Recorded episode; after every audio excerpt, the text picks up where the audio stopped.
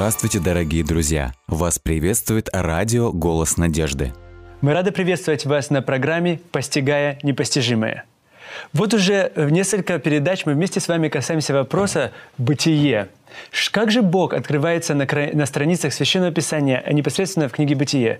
И в, прош... в прошлой программе мы касались вопроса «Талидот». Что же такое «Талидот»? Родословие, которое Господь как будто бы открывает человеку, говоря о надежде, которая будет следовать. И самый ключевой текст, которого мы касались, «Бытие», третья глава, пятнадцатый текст, где говорится, что «Я вражду положу между тобою и между женою, но Спаситель, который придет, будет жалить змея или же дьявола в голову, а змей всего лишь будет жалить его в пяту». Артур Артурович, итак, это величайшая надежда. И сегодня мы вместе с вами будем говорить об особенностях книги «Бытие». Что, что же особенного или какие особенности, какую же особенность вы приготовили для нас сегодня? Конечно же, книга «Бытие» и вообще Священное Писание, оно настолько красиво, глубоко, непостижимо, что можно рассматривать с разных углов mm-hmm. и не прекращающе восхищаться. Мы говорили о структуре книги «Бытие», литературной структуре, использовании такого приема, как использование родословных mm-hmm. да, через так называемое слово «талидот», которое уже стало... известным Известно. еврейским, э, древнееврейским словом на русском языке после того, как мы э, поговорили об этом. Угу. Но мы можем посмотреть еще на некоторые особенности того, как книга выстроена.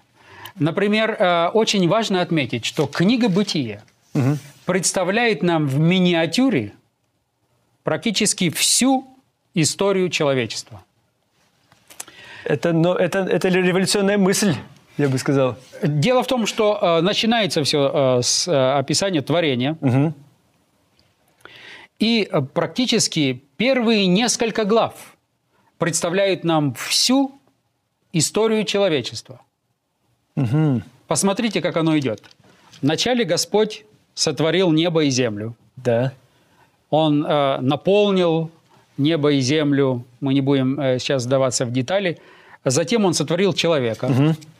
И Господь дает человеку поручение. Плодиться, размножаться. Совершенно верно. Дополнять землю, Дополнять землю владычествовать. Владычествовать над землей. И, э, и так далее. Теперь мы идем дальше.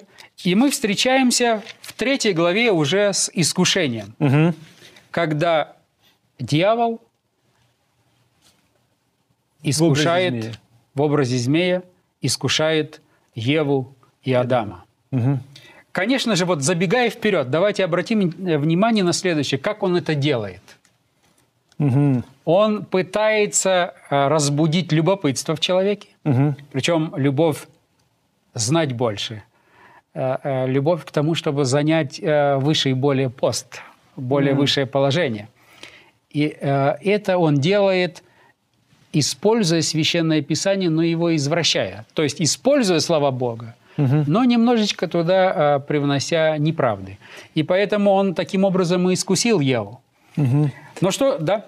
Не зря, не зря наверняка в Священном Писании написано, что змей был хитрее всех других зем... зверей на земле. И поэтому наверняка и дьявол поэт... и вселился в него, и, и поэтому он, дьявол в общем-то в образе змея подступил к Еве. Совершенно верно. То же самое, наверное, что и в, этом, в нашем мире сегодня происходит. Тогда, когда наша попытка в гонке за знаниями, мы не признаем Бога в нашей жизни, мы давно уже наверняка наука э, перестала даже говорить о том, что, может быть, рука, спаси, рука Создателя участвует в процессах сотворения мира. Такое впечатление, будто бы дьявол в какой-то, в какой-то мере успешен был. Если он тогда был хитрее всех, то сегодня, имея такой богатый опыт, можно себе представить э, о его э, методах э, совращения и искушения угу. людей. Но очень важно э, отметить, что если бы Адам и Ева угу. все-таки э, увидели э, его хитрость в том, что он искажает слова Божии, может быть, это бы и помогло. Поэтому нам необходимо быть всегда очень настороженными. Угу. Когда вроде бы правда предлагается или проповедуется, но вместе с ней немножечко и неточностей, лжи и так далее. Это то, что необходимо запомнить нам сегодня. Это не то, что каждый раз, когда мы слушаем даже Слово Божие, мы должны постоянно понимать то, что Дух Святой должен присутствовать там, и мы должны воспринимать его сквозь призму Священного Писания, сквозь призму Духа Святого. Совершенно верно. Затем у нас идет, значит, описание грехопадения, как угу. мы сказали. Затем мы с вами читаем относительно той надежды, которую Господь дает, что Он положит конец этой великой войне или борьбе между добром и злом. И в конце концов Господь скажет последнее слово, и самый хитрый, самый злостный враг будет уничтожен, уничтожен. То есть сам, то есть сам дьявол. Затем мы имеем интересную деталь. Мы подходим к тому, как первый допотопный мир был уничтожен. Практически весь был уничтожен. Да? Угу. Это суд, можно сказать, Божий суд, который привел к тому, что допотопный мир практически весь был уничтожен. Угу. То есть мы имеем дело сотворение, сотворение мира. Мы имеем весть надежды, мы имеем э, Ноя, который начинает проповедовать, да. и предлагать людям спасение. И Ной говорит, еще немножко осталось, и конец будет да, миру, да. конец света наступит. Но есть возможность выхода. Угу. И получается так, что все те, кто Ною поверили, к сожалению, их было немного. Всего лишь семья. Они спаслись, весь другой мир был э, уничтожен. Но что интересно, прежде чем идет описание шестой главы, угу. в пятой главе у нас есть очень интересный текст. Пятая глава, двадцать второй и двадцать четвёртый тексты. Прочитайте, угу. пожалуйста. Я читаю. «И ходил Енох пред Богом по рождении Мафусала триста лет, и родил сынов и дочерей. Всех же дней Еноха было триста шестьдесят пять лет». И далее двадцать четвёртый текст пятой главы. «И ходил Енох пред Богом, и не стало его, потому что Бог взял его». Интересная тоже деталь. Потому Очень что, когда интересная. мы говорим о истории человечества, угу. мы ведь проповедуем на основании Священного Писания, да. особенно новозаветних текстов, многих, о том, что этот мир движется к своему завершению. концу, завершению. Да. И что наступит конец. И что Господь сотворит новое царство правды. Угу. А этот мир будет уничтожен. Царствие Небесное наконец-то воплотится. Совершенно верно. Но Библия говорит и еще о том, что будет воскресение мертвых. Угу. И причем о том, что будет не одно воскресение мертвых, а будет так называемое частичное воскресение, когда те, которые пронзили Иисуса Христа, смогут увидеть пришествие Иисуса Христа, и те, кто принимали участие в этой последней эсхатологической борьбе. Угу. Или, другими словами, участвовали в период так называемой трехангельской проповеди, угу. трехангельской вести. Они будут иметь возможность воскреснуть, чтобы видеть пришествие Иисуса Христа. А затем уже наступление Царствия Божия, и затем уже общее, универсальное воскресение мертвых, которое состоит из, тоже из двух частей. Вначале праведных, затем тысячелетнее царство угу. и неправедных. Мы здесь тоже имеем интересную деталь. Прежде чем идет уничтожение первого мира, и, уже был. и э, мы имеем, э, до этого мы имеем Еноха, который взят. Угу. И он э, с, э, тоже иллюстрирует весть новозаветнюю о том, что когда Иисус Христос придет, то многие, которые уповали на Него, из числа живых, будут взяты живыми. Угу. То есть Енох их уже представляет. Теперь э, дальше речь идет о самом уже э, потопе, и о спасении его семьи, то есть тех, которые уповали. А те, которые не уповали... Да, неизбежная погибель. То есть практически мы имеем в миниатюре, очень сжато, в первых шести главах. Да. Практически всю историю человечества. Совершенно Но верно. Что интересно, Моисей делает, представляя нам книгу «Бытие». Угу. Когда вы читаете описание потопа и затем просматриваете последующие главы, угу. то вы увидите очень интересную деталь, что проводятся параллели между Адамом и Ноем. И Ноем.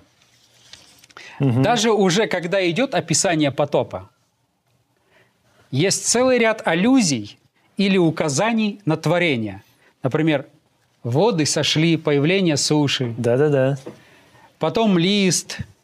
Угу. И целый ряд интересных деталей. Угу. Так? Теперь, что интересно. Ной выходит, Господь открывает дверь, Ной выходит.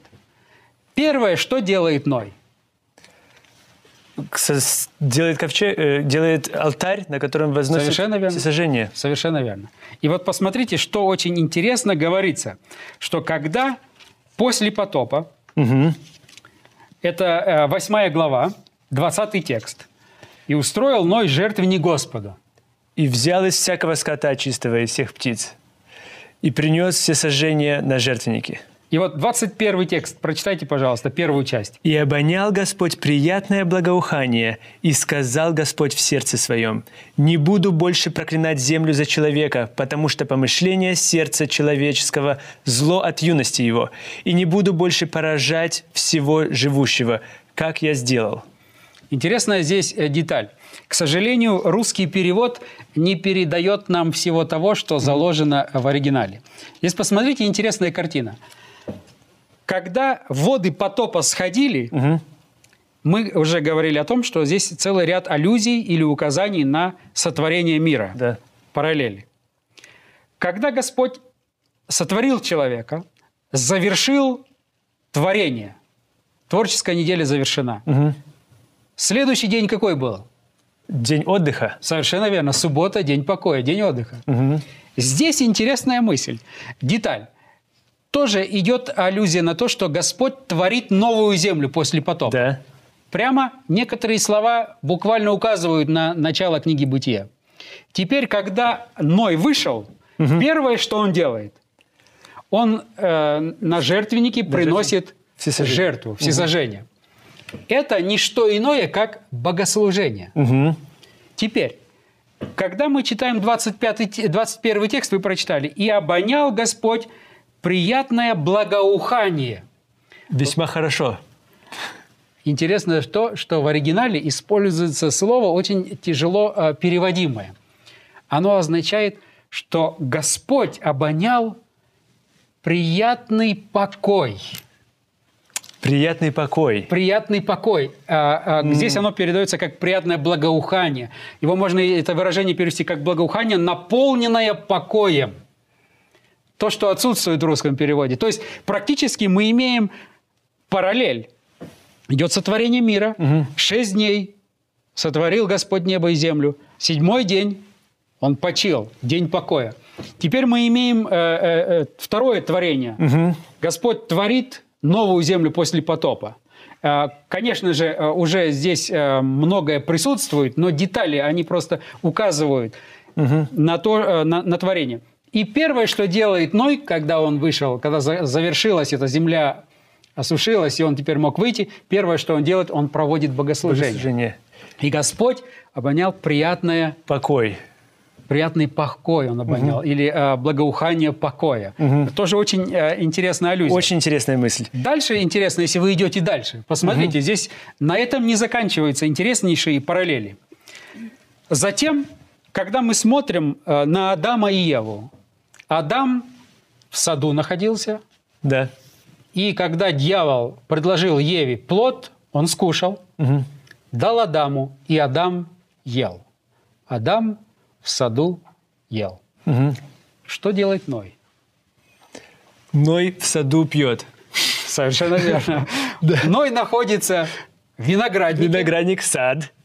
Виноградник, сад, совершенно верно. И что он делает?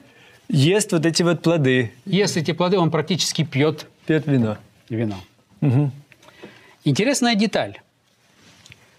Вначале для того, чтобы Адам съел, дьявол использует наихитрейший метод. Он берет слова Господа, mm-hmm. но их искажает немножечко. Теперь что он делает? Он пытается исказить здравый смысл. Mm-hmm. Ной пьет. Искажая тем самым здравый смысл Ноя. Совершенно верно. Это практически и указание на то, какими технологиями и какими методами дьявол будет пользоваться уже в самом конце истории человечества. Угу. Он будет использовать средства очень серьезные, которые Все одурманивают разум. Сознание. Либо через искажение Слова Божьего, угу. девяносто процентов правды, десять процентов неправды. Или, может быть, в другой пропорции. Он может быть даже девяносто девять процентов mm-hmm. правды и только один процент неправды. Затем он будет пытаться, чтобы наш здравый смысл не мог правильно функционировать. И это он будет добиваться и наркотиками, и всевозможными напитками, которые омрачают разум, mm-hmm. и так далее. Он свои методы э, имеет, и он э, от них не будет отказываться до самого конца. Но интересная деталь. Значит, Ной тоже... Через... В том же саду. В том же саду. Теперь что получается? Адам, когда он согрешил, он обнаружил, что он какой? Обнаженный. Обнаженный. А Ной каким был? Точно так же, потому что когда увидел Хам, отец, э, и увидел Хам, отец Ханаана, наготу отца своего, в двадцать втором стихе, в девятой главе я читаю, и рассказал двум братьям своим. То есть он увидел своего отца таким же обнаженным, каким был когда-то Адам. Совершенно верно. Вы представляете? Адам Удивительно. обнаженный, теперь Ной обнаженный. Ной обнаженный. Здесь... Очень важный урок, который мы должны э, усвоить каждый. Mm-hmm. Грех, он раздевает, он обнажает. Это, это очень сильная мысль. Нам кажется, что грех привлекателен. Адам посмотрел на яблоко, mm-hmm. Ева посмотрела на яблоко. Оно достаточно нечервивое, mm-hmm. да, здоровое, красивое, привлекательное. Даже лучше, наверное, чем все другие плоды. Да, Ной посмотрел на этот сок, на это вино, искрится, угу. да, и э, почему бы и нет? Оно привлекательно. Угу.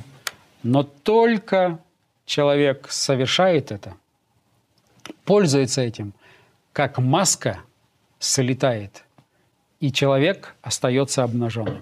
Угу. Грех всегда раздевает, грех обнажает.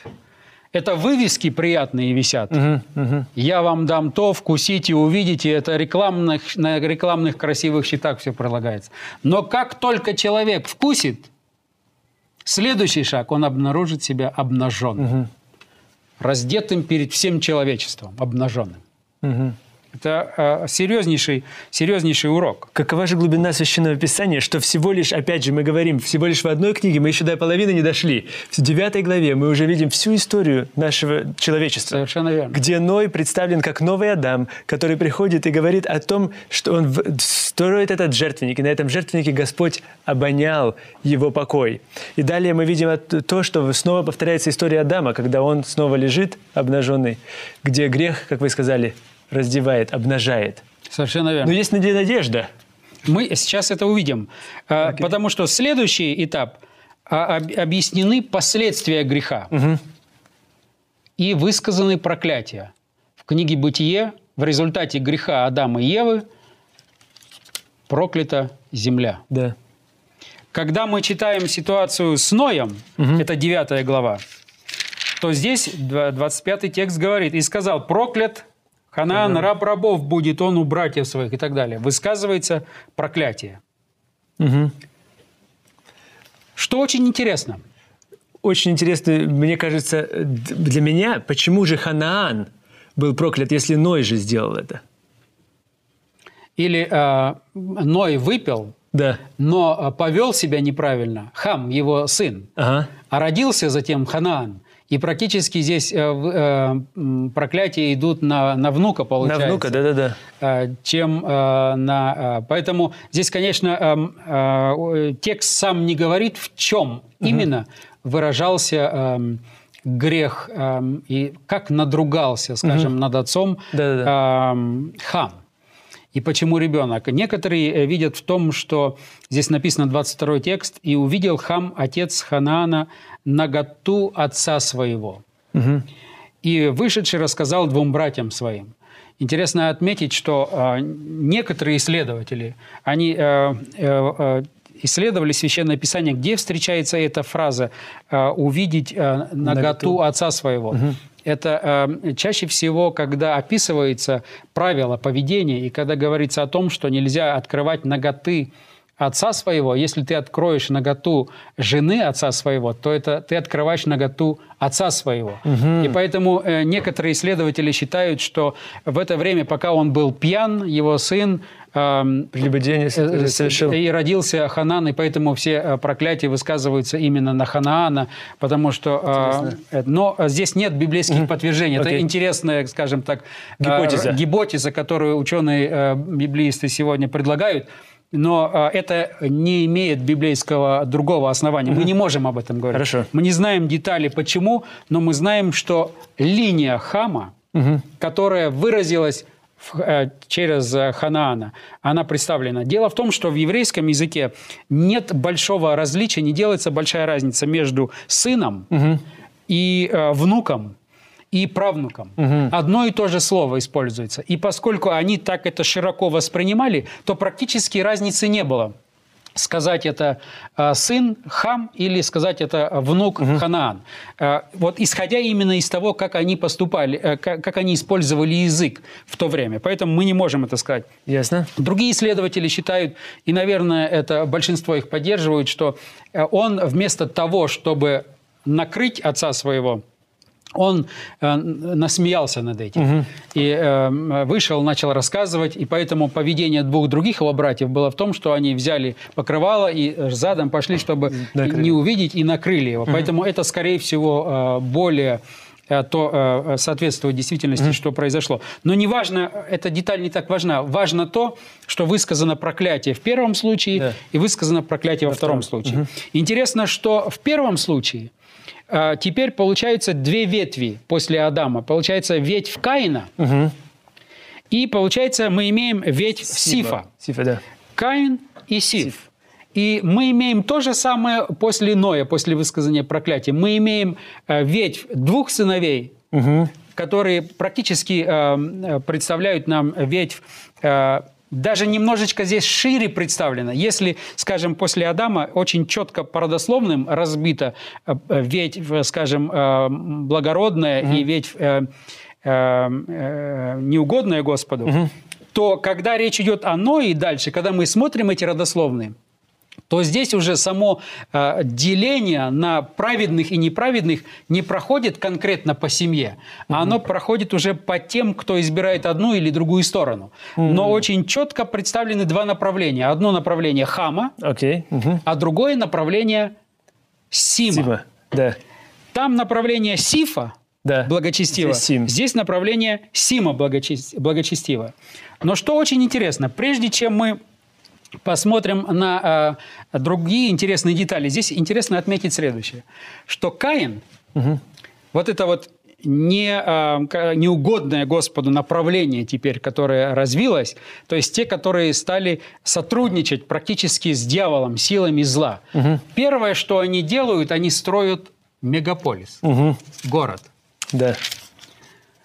Э, Каин, он начал строить город и назвал его в честь своего сына. Когда мы имеем дело вот Ноя, его родословной, то неугодная ветвь, и даже, мы уже сказали, здесь она строго не делится угу. на, по семьям, а уже из разных семей одни занимают одну сторону, другие другую, но да, да. они же строят мегаполис, Вавилонскую башню. Вавилонскую башню. Но Вавилонскую башню они строят очень интересно. Они ее строят для того, чтобы... как бы сказать, быть совершенно независимыми от Бога. Совершенно верно. Но что очень интересно, здесь, когда мы, вы читаете историю о Вавилонской башне, здесь написано следующее. Третий текст одиннадцатой главы. Прочитайте, пожалуйста. «И, сказал, и сказали друг другу, наделаем кирпичей и обожжем огнем, и стали у них кирпичи вместо камней, а земляная смола вместо извести». Здесь очень интересно, что они практически открыли, это новое открытие ага. в индустрии строительства, потому что до этого момента они использовали кирпичи необожженные. То есть практически глиняные, глиняные. саманные, угу. такие, или как мы их называем, эти кирпичи. Угу. Но они очень чувствительны к влаге. И поэтому все их строения, они очень страдали, когда был период дождей, угу. а наводнение, так это вообще все разрушалось. Да. Теперь же они изобрели, они начали, научились обжигать кирпичи. Угу. И они поняли, они увидели, что когда обжигаешь кирпичи, они не впитывают влагу, и они влагоустойчивы. Угу. Мало того, они обнаружили смолу, которая настолько скрепляет эти, склеивает кирпичи, что археологи, которые проводили раскопки в той местности, ага. они говорят, когда вы находите э, эту кладку, вам легче разбить кирпич, чем, чем, чем э, отслоить один кирпич от другого. Настолько крепкая эта смазка. Ничего себе. И теперь, представляете, они теперь думали, что они имеют новую технологию. Все, все возможно. Никакой потоп нам не страшен. Мы построим до неба, угу. и мы здесь все вместе будем жить. Если он вдруг надумает нас опять... Мы все равно сами себе... Мы здесь, и нам ничего... Да. То есть, вы представляете, какое кощунство. Но Моисей, он настолько мастерски пишет, ага. это просто поразительно. Что он делает? Он показывает. Они строят до небес, да. а он говорит седьмой текст, а, а, пятый текст. «И сошел Господь посмотреть, посмотреть город». Ему, они говорят, мы построим до небес. А Моисей говорит, их это строительство было настолько ничтожно, что с неба даже не видно. Господь говорит, пойдемте, сойдем, посмотрим, что там они наделали. Это у Моисея было великое чувство юмора большое. Совершенно верно. Действительно, так оно и происходит. То, что в нашей жизни происходит. Когда нам кажется, что мы можем достичь небес, тогда Господь говорит, пойду-ка я посмотрю, что ты там делаешь. Потому что нам кажется, что мы боги, и все, и все возможно нам. Удивительная книга «Бытие». И я очень рад тому, что мы вместе с вами можем изучать Священное Писание и книгу «Бытие». Помните о том, что мы вместе с вами изучаем «Бытие». И в следующий раз прочитайте обязательно «Бытие» первой главы по пятидесятую. До новых встреч!